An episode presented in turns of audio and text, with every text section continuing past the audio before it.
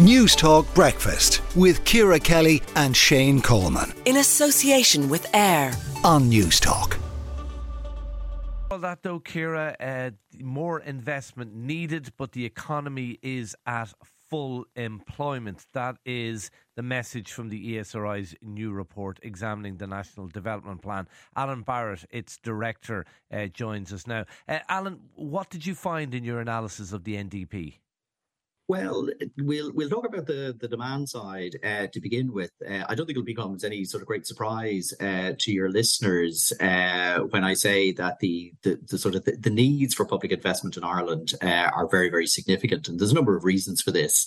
Uh, going back a number of years, you'll remember that during the, the Great Recession and in the immediate, immediate aftermath, there was a significant curtailing on public investment. after the Great Recession, then we had a sort of a pretty remarkable remarkable uh, bounce back in terms of economic activity. Uh, and then we've had significant population growth. So when you combine the sort of the, the absence of uh, low levels of public investment for a while with this significant uptick in uh, economic activity and population growth, it means then that we're, you know, our infrastructure is creaking and people will be very familiar uh, with the notion that our housing supply isn't strong enough. Um, you know, there's bottlenecks in transport, um, health and education under pressure as well. Uh, and then added to that, of course, are all our uh, climate uh, related goals. So there's needs for you know significant investment if we're going to achieve our greenhouse gas uh, emission reduction targets. So those are all the demands for investment. And uh, the straightforward answer would typically be, well, you know, let's build more houses, let's build more hospitals, and let's uh, speed up the transition to, to renewable energy. Mm. Uh, but of course, it, it's not that simple because the economy is essentially operating at full capacity. So there's not an awful lot of capacity to do all the things that we uh, we know we need to do. How do we get around that? Um, th- th- there's a number of possibilities, uh, some of which are not particularly popular. Okay, so just to be clear, there is a very significant level of investment uh, by the government in the economy uh, at the moment. Depending on on how you measure it, uh, we're, we're up to about I think four four percent of GNI star. So th- there is a lot of investment happening. I think the the frustration those people think we, we maybe should be a- accelerating uh, this. Uh, I mean, w- one way to do it uh, would be to, in a sense reduce demand elsewhere in the economy. Okay. Now, normally what that translates into is if you really believe that some capital expenditure is absolutely vital, uh, but you realize that you don't want to uh, stimulate the economy excessively, maybe you want to cut back on current expenditure or maybe you want to increase taxation. Uh, now, again, I can imagine your listeners saying, well, like, no, neither of those options sound terribly uh, pleasant. Uh, so one of the things we're really talking about uh, in the report today is the idea of, of looking at projects again and in a sense trying to uh, rearrange the rankings whereby you now prioritize the projects that are, are least uh, demanding in terms of resources uh, and also that sort of give you the greatest reduction in greenhouse gas emissions for a given level of investment. But there is one really important thing that, that i want to add uh, there's something quite specific about housing.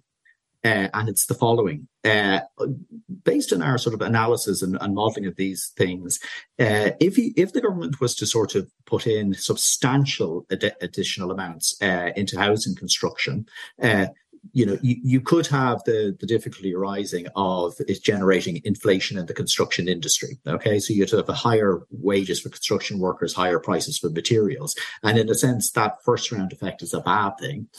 But um, kind of counterintuitively, if you build more houses, you reduce the overall house of price, uh, price uh, house prices. Mm-hmm. Okay, so you, you could get a, a, first round inflationary effect, but the second round effect could actually be positive for inflation. So in the area of housing, we, we do see a sort of a slightly different uh, trajectory, uh, which, which, does sort of suggest uh, that that maybe that is an area uh, for increased investment. Right. I, I have to say, my head is hurting, and I'm not the one who has to um, make the policy decisions um, emanating out of this. Like, is there an argument for saying we should, uh, and you mentioned prioritizing. I mean, should we be prioritizing housing at the, say, at the expense of uh, other types of infrastructure, including office development? I mean, should we just say you could, is it possible to say you can only build housing in the next two years? You know, you certainly could do that. Now, th- this is where I mean, you said your head is hurting, and I mean, this is where I sort of say I, am I'm glad I do my job rather than the job of a politician. I mean, a, a research institute cannot really say what the uh, sort of public priority should be you know, that's really for governments. That's for politicians and elected representatives yeah, fair, to say the priority is, is X, Y, or Z.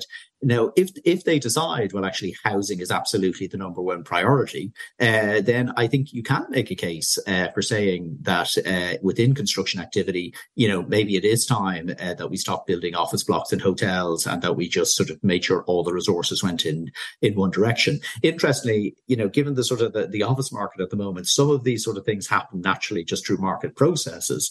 Uh, but construction is certainly an area which is, you know, the, the, the market doesn't work terribly freely there because there is so much government intervention. Uh, so the idea of directing resources where you decide this is the, uh, the you know the, the socially most important and desirable outcome, I think that's a perfectly reasonable thing for a, a government to do.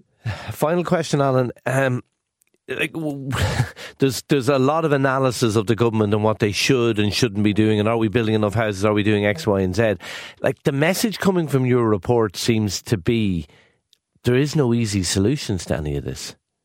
I, and I, I, think that is the simple truth. Um, there, there is a, a, real dilemma here.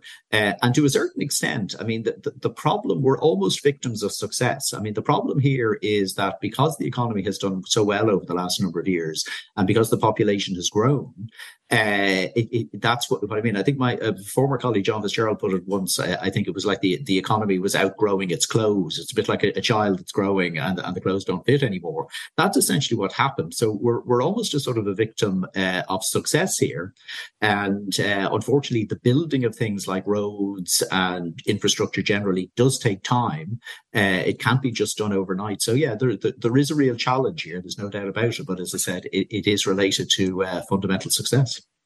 Okay, we'll leave it there. Alan Barrett, ESRI Director, thank you for talking to Newstalk Breakfast uh, this morning. Uh, Ciara, there's so many messages in that, but I mean, the one I, I take the most is there are really no easy solutions. I, I, I love that metaphor about um, we're like a we're like a teenager that's outgrown our clothes.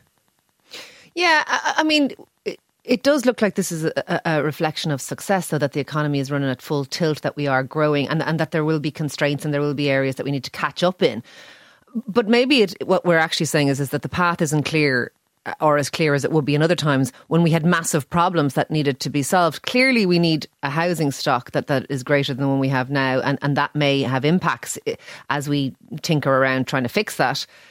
But there's a lot of positives in this, isn't there? I mean, we've never been in this position in the whole of my life where we we actually could look at this kind of level of strength in the economy, this yeah, kind of level no, that, of money money to spend. Absolutely. I, I, suppose the other message I would take from it is anyone who tells you, you know, there are simple solutions to this. It's yes. just a matter of building more houses it's not that straightforward. And when you listen to someone like uh, Alan Barrett, who has no skin in any game, he's an independent economist looking at it coldly and in a calculated way.